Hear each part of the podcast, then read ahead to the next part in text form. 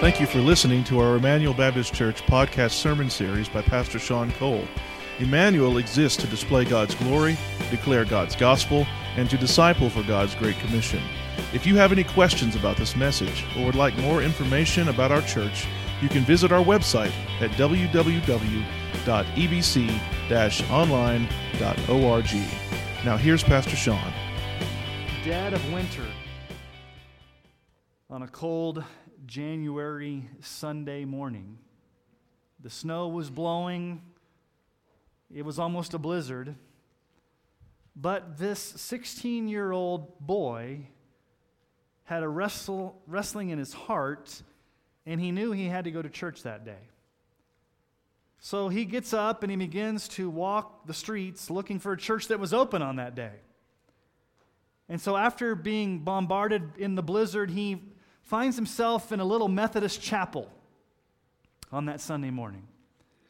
And the pastor got snowed in that morning, and so the pastor was not even able to preach. And so it was a lay preacher that day. And that lay preacher wasn't the greatest speaker in the world. He wasn't have that he didn't have that dynamic personality. He was actually kind of boring. But as he began preaching, his text that morning was from Isaiah 45 22, which says, Turn to me and be saved, all the ends of the earth, for I am God and there is no other. And that country preacher, that layman, looked at that young boy on the back row, fixed his eyes right on that young man, and said, You look miserable today. Yes, I'm talking to you. You look miserable. Turn your eyes to Jesus and live. You need to put your eyes on Jesus and find life. Put your eyes on Jesus. Turn to Jesus. Turn to Jesus and live. You will find life if you turn to Jesus and live. You have nothing but to look at Jesus. And when the Holy Spirit invaded that young man's heart, this is what he said When I was in the hand of the Holy Spirit, under the conviction of sin, I had a clear and sharp sense of the holiness of God. Sin, whatever it might be to other people, became to me an intolerable burden. It was not so much that I feared hell as that I feared sin. And all the while, I had upon my mind a deep concern for the honor of God's name. It was a small church, 15 people there. It was a lay pastor that, that preached, look to the Lord and live. And God used that moment to bring conviction to this young man, and he became a Christian that day, that 16 year old boy. Now, you may not have known that story, but you know who that 16 year old boy is. It's none other than Charles Haddon Spurgeon, the greatest preacher of all time, in my opinion. And God used a small church on a cold January day, and the power of the Holy Spirit gripped that young man.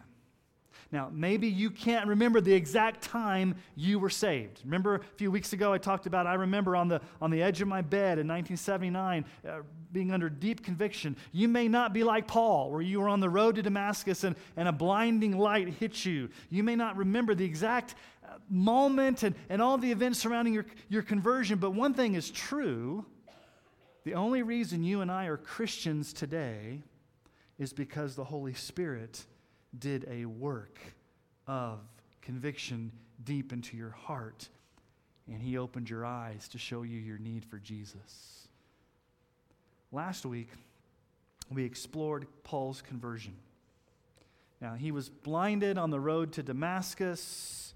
And we looked at three stages. We kind of talked about how to give your personal testimony. And we looked at the life of Paul your life before your conversion, your life at what how God saved you, and then, then your life after. Is your life after demonstrating a changed life? Are, are people giving glory to God because of the changed life that you've received? And I, as I dug deeper into this text of Scripture, I don't want to move on from it so quickly there's a little phrase in the original language that caught my attention that I just I haven't been able to move beyond. And as I began to study that little phrase in the original language, it got me onto another study of how Paul was converted on the road to Damascus. And so, what I want us to do is, I want us to camp out again on this, this passage of Scripture. We looked at it last week, but I want to look at it in a little bit more detail this morning. What does it mean to truly be converted? What does it mean to truly come to faith in Christ? So, let's just read two verses this morning. We read them last week, but we're going to read them again. And I'm going to explain to you in your English translations why you, it, may, it may not translate it quite as accurately as the, as the original Greek. Some, like my ESV, it has a footnote that, that puts down there the exact translation. But let's read Galatians 1 15 and 16. Galatians 1 15 and 16. But when he who had set me apart before I was born, and who called me by his grace, was pleased to reveal his Son in me in order that I might preach him among the Gentiles, I did not immediately consult with anyone. Now, in verse 16, your Bible may say, God was pleased to reveal his Son to me. Actually, in the original Greek, it's God revealed his Son in me. Now, we can understand if Paul were to use the word to, because on the road to Damascus, Jesus was revealed to Paul. He met Paul. He came to Paul physically. But that's not what Paul says here in the original text. He doesn't say Jesus appeared or Jesus was revealed to me, which is true. He chooses a different way to say it. He says Jesus was revealed in me. There's a difference between to and in. What does it mean that Jesus was revealed in Paul? It means that something happened deep in Paul's soul, deep in Paul's heart, to where his eyes were opened to who Jesus truly was. God's transforming grace invaded Paul to the depth of his soul and showed him who he was and showed him who Jesus was. It was more than just a, blinding light on the road to Damascus. There was something that happened inside Paul's heart to see who Jesus was. The light bulb went on in his mind to see who Christ truly was. Now, this language in, in me, in Christ, shows up a couple of times in Galatians. Galatians 2:20. Famous passage of scripture, we'll get there in a few weeks. I have been crucified with Christ. It is no longer I who live, but Christ who lives in me. In the life that I now live in the flesh, I live by faith in the Son of God who loved me and gave himself for me. Christ who lives in me. So Christ was revealed in Paul. Christ came to live in Paul. Galatians 4 6, because you are sons, God sent the Spirit of his Son into our hearts into our hearts, crying, Abba, Father. It's very interesting language. Got me thinking, what in the world does it mean for Jesus to be revealed in you? Not just to you, but in you. What does that really mean?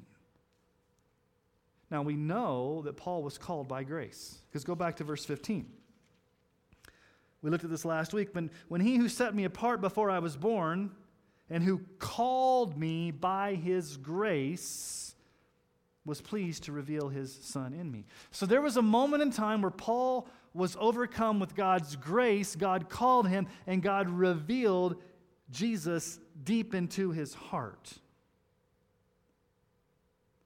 The Westminster Shorter Catechism has a great question and answer about salvation. You know, a catechism asks a question and then you answer it. So when, when Aiden was younger, we, we, we didn't call it catechism, we called it questions. Some of you do the Baptist catechism, some of you catechize your kids. You ask the question, the kid gives you back an answer. Well, here's the question it's question 31.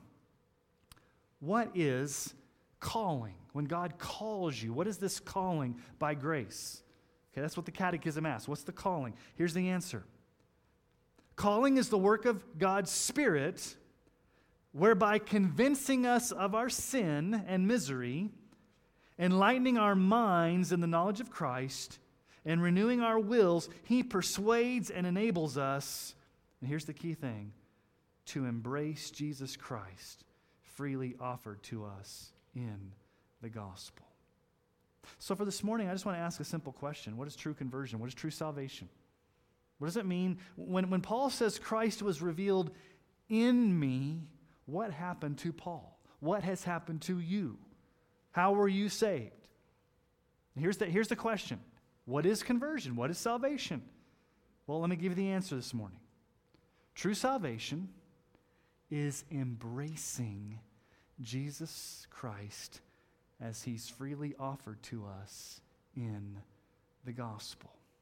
Now, the Bible tells us we have to do two things in order to be saved, right? Number one, we have to know who Jesus is in the gospel.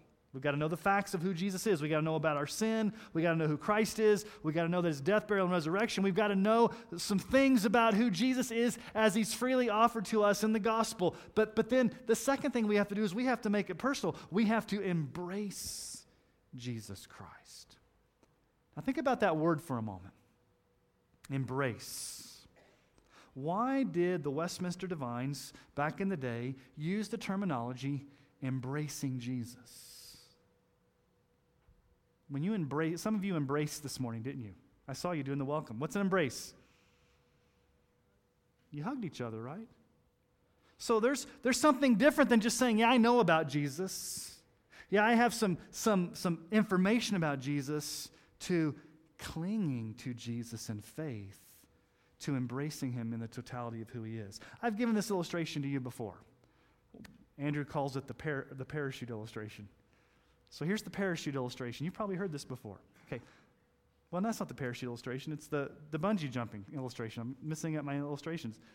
Sean, pay attention to what you're doing here. You're, you're in front of people. Okay, so bungee jumping. Okay, so how many of you have ever gone bungee jumping? Anybody? Good. I'm glad because that's a crazy thing to do. So let's say you and I are going bungee jumping. So here's what you do when you when you go bungee jumping, you stand on the edge of a cliff or a bridge, and they give you the bungee harness. And you can take that bungee harness and you can be like, oh, wow, that's a really cool bungee harness. It's blue, it's really colorful. I like it. It, it looks pretty well made. As a matter of fact, I'm to I'm to try on the bungee harness. This fits, this fits me pretty good. I like the bungee harness. I, I believe in the bungee harness. It's a cool bungee harness. And you can sit there all day with the bungee harness on and what? Acknowledge the bungee harness. But have you, do you have faith in the bungee harness? When do you have faith? When you do something really stupid and you jump. Right? When you jump, what are you doing? You're saying, I no longer have just knowledge the bungee jump, the bungee cord's going to hold me. What do you do?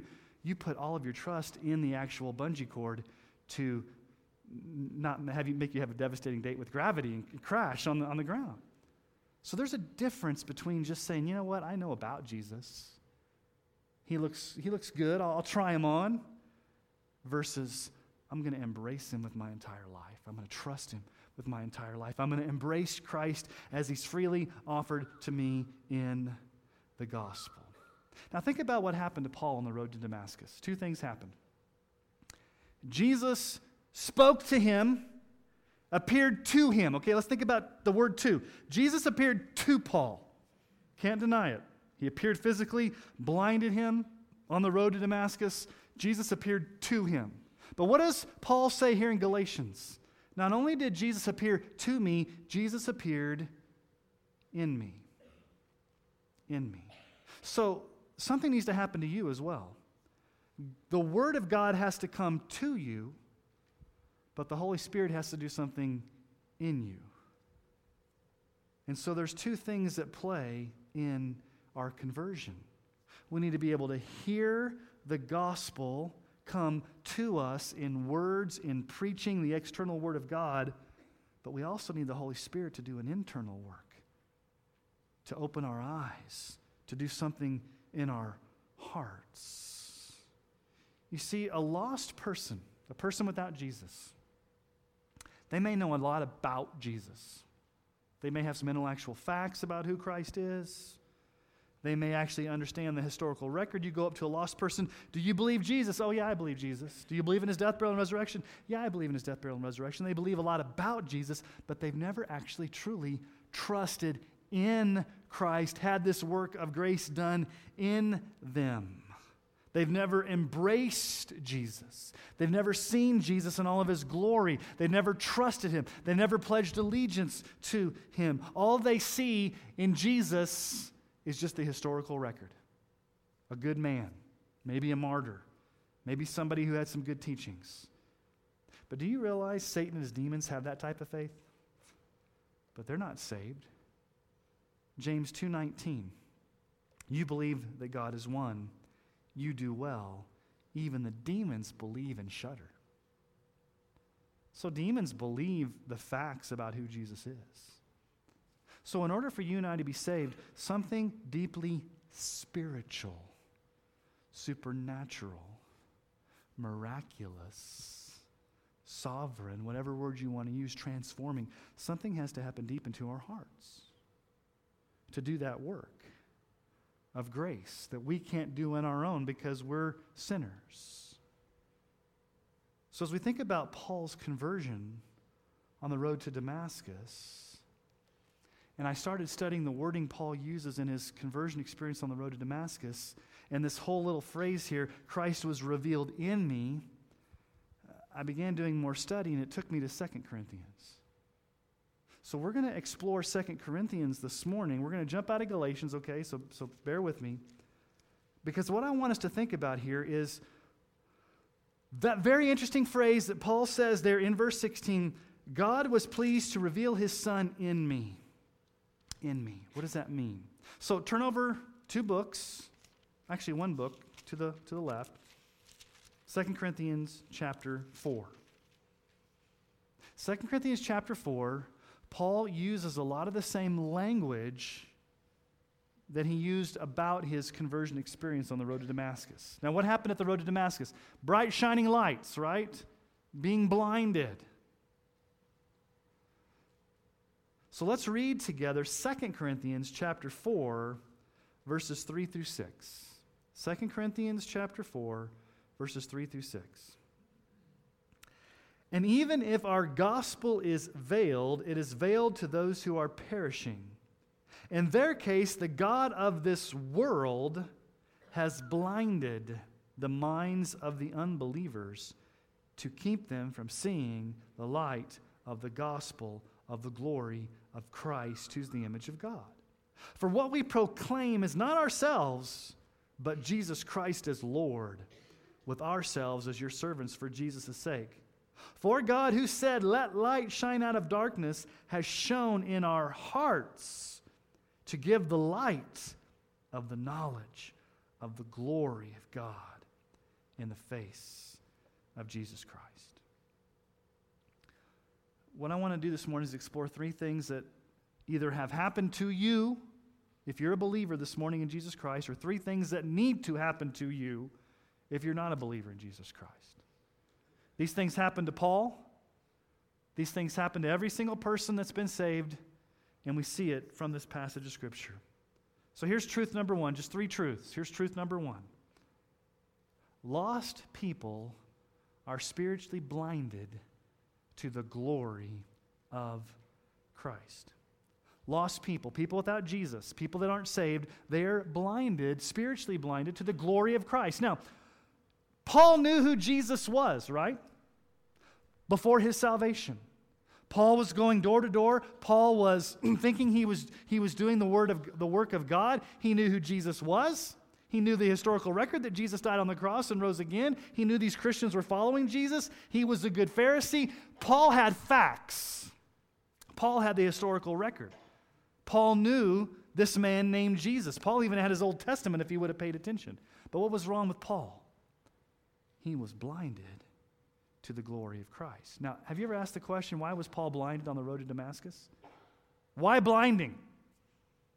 Was it just a coincidence, or was God sovereignly doing something in Paul's life to say, listen, you've been so blinded to who Jesus is, I'm going to physically blind you as the way to compound or show your spiritual blindness? And notice what Paul says here in verse 3 Those that are perishing, the God of this world has blinded the minds of unbelievers. Those who are perishing, we don't use the word perishing much these days. What does it mean to perish? Well, when the Bible uses the word perish, it means eternal hell, to be separated from God. And it's in the present tense. There are those that are right now perishing in the sense that there are those right now who, if they don't trust Christ for salvation, they are under God's wrath. And if they die in that condition, if they die as one, as an unbeliever, they will perish eternally away from the presence of the Lord. And so, lost people are blinded by who? The God of this age. Okay, that's Satan. Satan, the God of this age, has blinded the minds of unbelievers. From what? What have the minds of unbelievers been blinded from seeing? The facts about the gospel? Now, when I say, when Paul says a, a lost person is blinded to Jesus, does that mean that when you share the gospel with them, they don't understand the facts? Does that mean that, that, that you can take them through a passage of Scripture and they have no clue what you're talking about? Does that mean they can't track intellectually what you're saying? Does that mean they don't understand Bible stories? No, that's not what it means. It doesn't mean that when you present the gospel to somebody, they don't understand the facts, they don't understand the information, that somehow they're not tracking with you. Look closely what Paul says. What are they blinded from? Look there in verse 4. In their case, the God of this age has blinded the minds of the unbelievers to keep them from seeing. Now, that word seeing there is a very key word. It means to see clearly, to see evidently. What can't they see? The light of the gospel of the glory of Christ. It's not just they can't see the facts about who Jesus is, they can't see Christ in all of his glory. They can't see the beauty of who Jesus is. They are blinded to the glories of Christ in the gospel. This is nothing new. Jesus taught it back in John chapter 3. What did Jesus see about seeing, about being blinded? John chapter 3, he's talking to Nicodemus at night. John 3, 3 through 6. Jesus answered him, Truly, truly, I say to you, unless one is born again, he cannot what? See the kingdom of heaven. Nicodemus said to him, How can a man be born when he's old? Can he enter a second time into his mother's womb and be born? And Jesus answered him, Truly I say to you, unless one is born of water and spirit, he cannot enter the kingdom of God. That which is born of flesh is flesh, and that which is born of the spirit is spirit. Jesus says, Listen, Nicodemus, you can't even see the kingdom of God unless you're born again. Paul says the God of this age has blinded the minds of unbelievers to keep them from seeing the glory of Christ in the gospel. So here's the, here's the deal lost people may know all the facts about who Jesus is. They may know the historical record. They may even believe that Jesus died on the cross and rose again, but there's something that has not happened to them. They do not see Jesus as glorious, as worthy, as treasure, as all consuming, as the one to whom they were going to give their life and pledge their allegiance and bow before him as their Lord. They truly can't see how glorious and majestic he is. They can't see the light, the light glory, the radiance, the shining forth of Christ's glory as King of Kings and Lord of Lords. Why can't they see that? They're blinded spiritually. They can't see the kingdom of heaven. So, this is something terrible that all lost people have to deal with. They're blinded to who Jesus truly is. Doesn't mean they don't know the facts. Doesn't mean they can't track with you the historical narrative. It doesn't mean that they don't understand information. It means when it comes down to it, in their heart of hearts, they can't see how glorious Jesus truly is to where they would want to give their life to him. So something has to over, be overcome. Something has to overcome that blindness because Lost people can't just take the blinders off. They're, they're spiritually dead, they're spiritually lost. Something has to happen. And so Paul gives two things that have to happen. So let's look at truth number two. So, truth number one lost people are spiritually blinded. Here's truth number two the gospel of Christ must be clearly preached. Okay, we see this in verse 5. Okay, if lost people are blinded, if they can't see the glory of Christ, notice what Paul says in verse 5. For what we proclaim, what we preach, what we declare, what we share is not ourselves. We don't talk about ourselves. We don't tell stories about ourselves. Our, you and me aren't going to save anybody. What do we preach? Jesus Christ is Lord, with ourselves as your servants for Jesus' sake. See, when Paul says we proclaim, that's a strong word that means we announce, we declare. With authority, we tell people who Jesus is. We preach him as Lord. So, yes, lost people need information. They need to know who Christ is. We need to tell them. You've got to share, like we talked about last week, share your testimony. You've got to clearly and compassionately and compellingly tell people about Jesus. You've got to preach Christ. You've got to share about Christ. You've got to preach Him clearly. You've got to give the facts about who He is. You've got to talk about sin. You've got to talk about repentance. You've got to talk about faith. You've got to talk about the cross. They need content, they need the external word come to them about who Jesus is. And so, if a lost person's ever going to get saved, they need to hear the gospel preached. Now, what does Paul say about this over in Romans chapter 10? Romans 10 14 through 15. How then will they call on him whom they've not believed? And how are they to believe in him whom they've never heard? And how are they to hear without someone preaching? And how are they to preach unless they are sent? As it is written, how beautiful are the feet of those who preach the good news. So, it's important for us to preach Christ in such a way that people can hear it clearly. That's why sound doctrine is so important. That's why clear gospel presentations are so important. Paul says we don't preach ourselves, we don't talk about ourselves, we preach Christ. You share Christ. You share the gospel. You talk about the death, burial, and resurrection of Jesus. You talk about the miracles. You talk about the virgin birth. You talk about his life. You give a lost person content about the gospel. But let me just say this as a preacher, I can preach till I'm blue in the face about the death, burial, and resurrection of Jesus. I can take you from Genesis to Revelation all the way to the maps and show you about Jesus and I can talk to you, and I can share with you, and I can convey to you, and I can preach to you, and I can talk to you, and I can preach, and I can preach, and I can preach, and I can give you content, and I can preach Christ, and I can preach Christ. But something's got to happen besides just the gospel being presented to you. Something has to happen in you. That's what Paul says. Not only did Christ come to me, Christ was revealed in me. So, yes, they need the content. Yes, they need the gospel. Yes, they need sound theology. Yes, they need a verbal witness. Yes, you need to share. But notice the third truth here the Holy Spirit must do an internal work of supernatural grace. Look at verse 6. You tracking with Paul? Okay, verse 4 lost people are spiritually blinded, they can't see the glory of Christ. Verse 5, okay, you got to preach Christ to them. You got to preach Jesus to them. But notice verse 6, something else has to happen.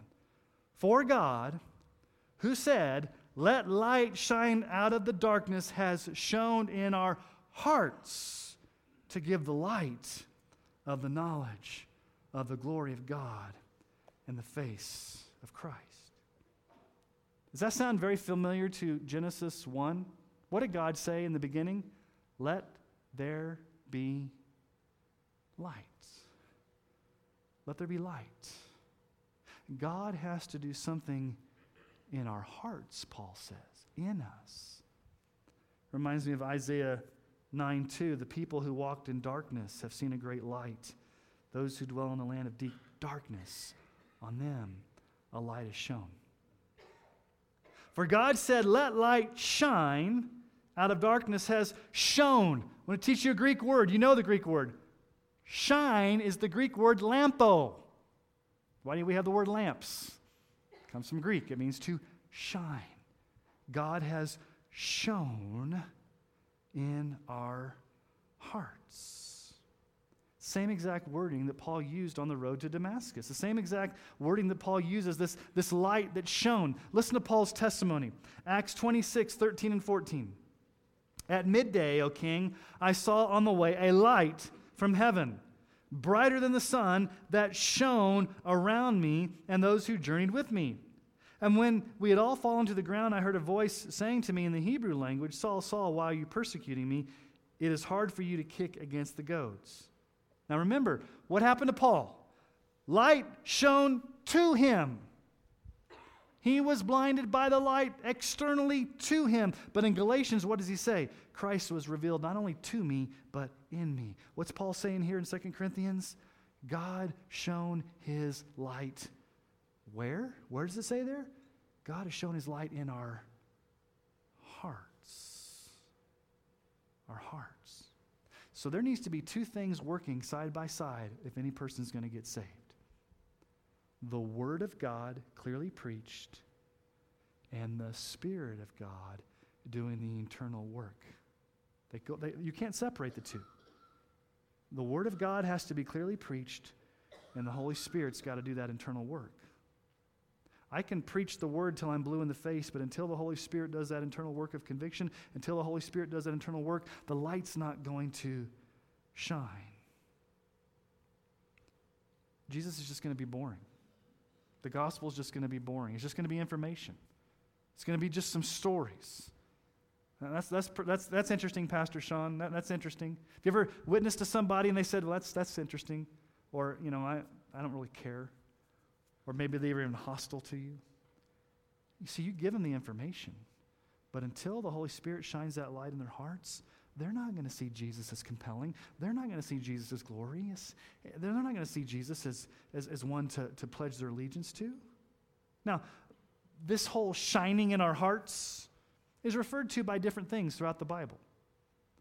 Okay, so Paul here says, Christ was revealed in me in Galatians. Here in 2 Corinthians, he says, the light has shone in our hearts. In Romans 5 5, hope does not put us to shame because God's love has been poured into our hearts through the Holy Spirit who's been given to us. Here, Paul says it's, it's the Holy Spirit giving us love in our hearts to see who Jesus is. It's, it's this whole Holy Spirit's coming into our heart. Ephesians chapter 1, 17 through 18. That the God of our Lord Jesus Christ, the Father of glory, may give you the spirit of wisdom and of revelation in the knowledge of Him, having the eyes of your hearts enlightened that you may know what is the hope to which he's called you. What are the riches of his glorious inheritance in the saints? What did we sing earlier? Open the eyes of my heart, Lord. I want to see you. Paul says the eyes, think about that for a moment. Do your, does your heart have eyes? Does your heart have eyes? It's a metaphor. Open the eyes of my heart. I want to see you. Paul here prays that we need to have our our heart, our eyes so open so that we can see the glory of who Christ is. Ephesians 2 4 through 5. But God, being rich in mercy, because of the great love with which He loved us, even when we were dead in our trespasses, made us alive together with Christ. By grace you've been saved. Here's talk about somebody being spiritually dead who God makes spiritually alive. So you're spiritually blind, you're able to see. You're spiritually dead, you're made alive. The Holy Spirit, He comes and lives in your heart. The Holy Spirit shines that light, like on the day of creation when God said, Let there be light. The, Jesus is revealed in you. Paul just says it in 2 Corinthians 5:17 real simple. Therefore, if anyone is in Christ, he's a new creation. The old has passed away. Behold, the new has come. Jonathan Edwards, the great American pastor during the first great awakening in our nation, preached a very famous passage of, or a very famous sermon called A Divine and Supernatural Light. It was in 1743 that he preached this. And he used this metaphor of honey to talk about what it means to have your eyes opened. He says you can have rational judgment that honey is sweet, but not have a sense of its sweetness. And let me give you his illustration. You can go up to a jar of honey and look at the jar of honey and say, you know what? It's got some viscosity that looks like it's sticky. It's kind of amberish, brownish, goldish in color. I hear other people tell me that if I eat honey, it's pretty sweet. And I went on the internet and I looked at some, um, some information about how bees make honey, and that was pretty interesting. And oh, by the way, I watched the, the Food Network and they had a whole special on how you can bake with honey. Honey's pretty cool. I know a lot about honey. Well, do you really know a lot about honey? If you've never had honey before, what's the one thing you don't know? What it tastes like. You don't know anything about honey until you take that spoon, dip it in there, get that honey, and put it on your favorite biscuit or your favorite English muffin or whatever bread product you want to put it on. And then you eat, and then you truly taste the honey. And you're like, ooh, that brown stuff that was kind of sticky in that jar that I kind of knew about, now I really know about it because I've tasted it. Now, what does this have to do with Jesus? Well, Jonathan Edwards says a lot of people know about Jesus. They study Jesus. They hear what other people say about Jesus. They read books upon Jesus. They know the historical facts about Jesus. They, they may even have a good opinion of Jesus. But you don't really know Jesus until what? You've tasted and seen that He is good. You've embraced Him. You've trusted Him. That light has gone on in your heart to where you see Jesus as glorious. The Spirit has invaded your heart. He shined the light. You see, there's one thing to have your mind know about Jesus, and another thing to have your heart invaded to where you love Jesus. I've met too many people over the years who know about Jesus. And you can tell. But there's a huge difference between knowing about Jesus and loving Jesus and embracing Jesus. And that has to happen when the Word of God is preached or shared and the Holy Spirit comes in power and does a work in you. Listen to what Jesus says in John 6:40. For this is the will of my Father, that everyone who looks on the Son and believes in him should have eternal life, and I will raise him up on the last day. Did, did you catch that? You would expect Jesus to say what? We were in John for two years. What would you expect Jesus to say? This is my Father's will that everyone who believes in Jesus has eternal life. Is that what Jesus says? Read the, read the verse carefully. This is the will of my Father that everyone who does what? Looks on the Son and believes in him. Now, why does Jesus intrinsically link looking and believing? They're intrinsically linked. You can't truly believe in Jesus until you've seen him, until he's been revealed deep in your heart, until those blinders have come off your eyes, until you've been invaded by the Holy Spirit to where He does that internal work, to where Jesus is no longer boring to you. Jesus is no longer just a historical figure. Jesus is not just a cool guy that had some cool teachings. No, He is personally glorious to you, and you embrace Him as he's freely given to you in the gospel. Christ must be revealed in you. So maybe you're here this morning and you're like Charles Spurgeon on the back row. And the preacher looks directly at you and says, Look to Jesus and live. Look. All you need to do is look. Look to Jesus and live. Look, look, look. Look to Jesus. And so, my question for you would be Have your eyes been opened to the glory of who Jesus is? Have the blinders been taken off by the Holy Spirit to the glory of who Jesus is? Because the greatest thing you can do is to embrace, embrace Jesus as he's freely offered to you in the gospel. Jesus is offered to you freely today. You've heard about him, you've seen him. Will you embrace him? Will you embrace Jesus?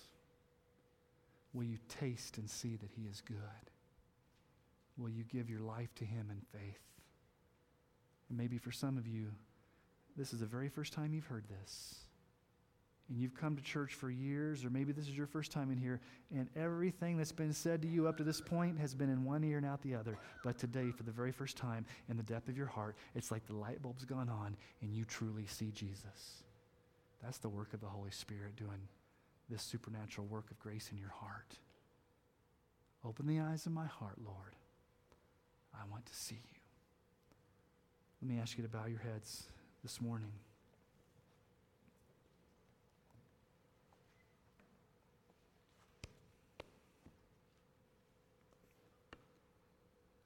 Many of us in this room know what it's like to be blinded by the God of this age. And then to be overcome by grace deep in our heart, where God, you said, Let there be light. And Lord, as amazing as it was on the day of creation when you created out of nothing, you called into existence a universe out of nothing simply by the power of your word. Father, that's the same thing you do in the hearts of lost people. You overcome that darkness and that deadness, and you do a recreation a supernatural recreation to where we see Christ as glorious, Christ is revealed in us, and we're born again. We're new creatures in Christ. We're made alive. Lord, I'm so thankful that you did this work in our hearts. It's not a work we could have ever done on our own.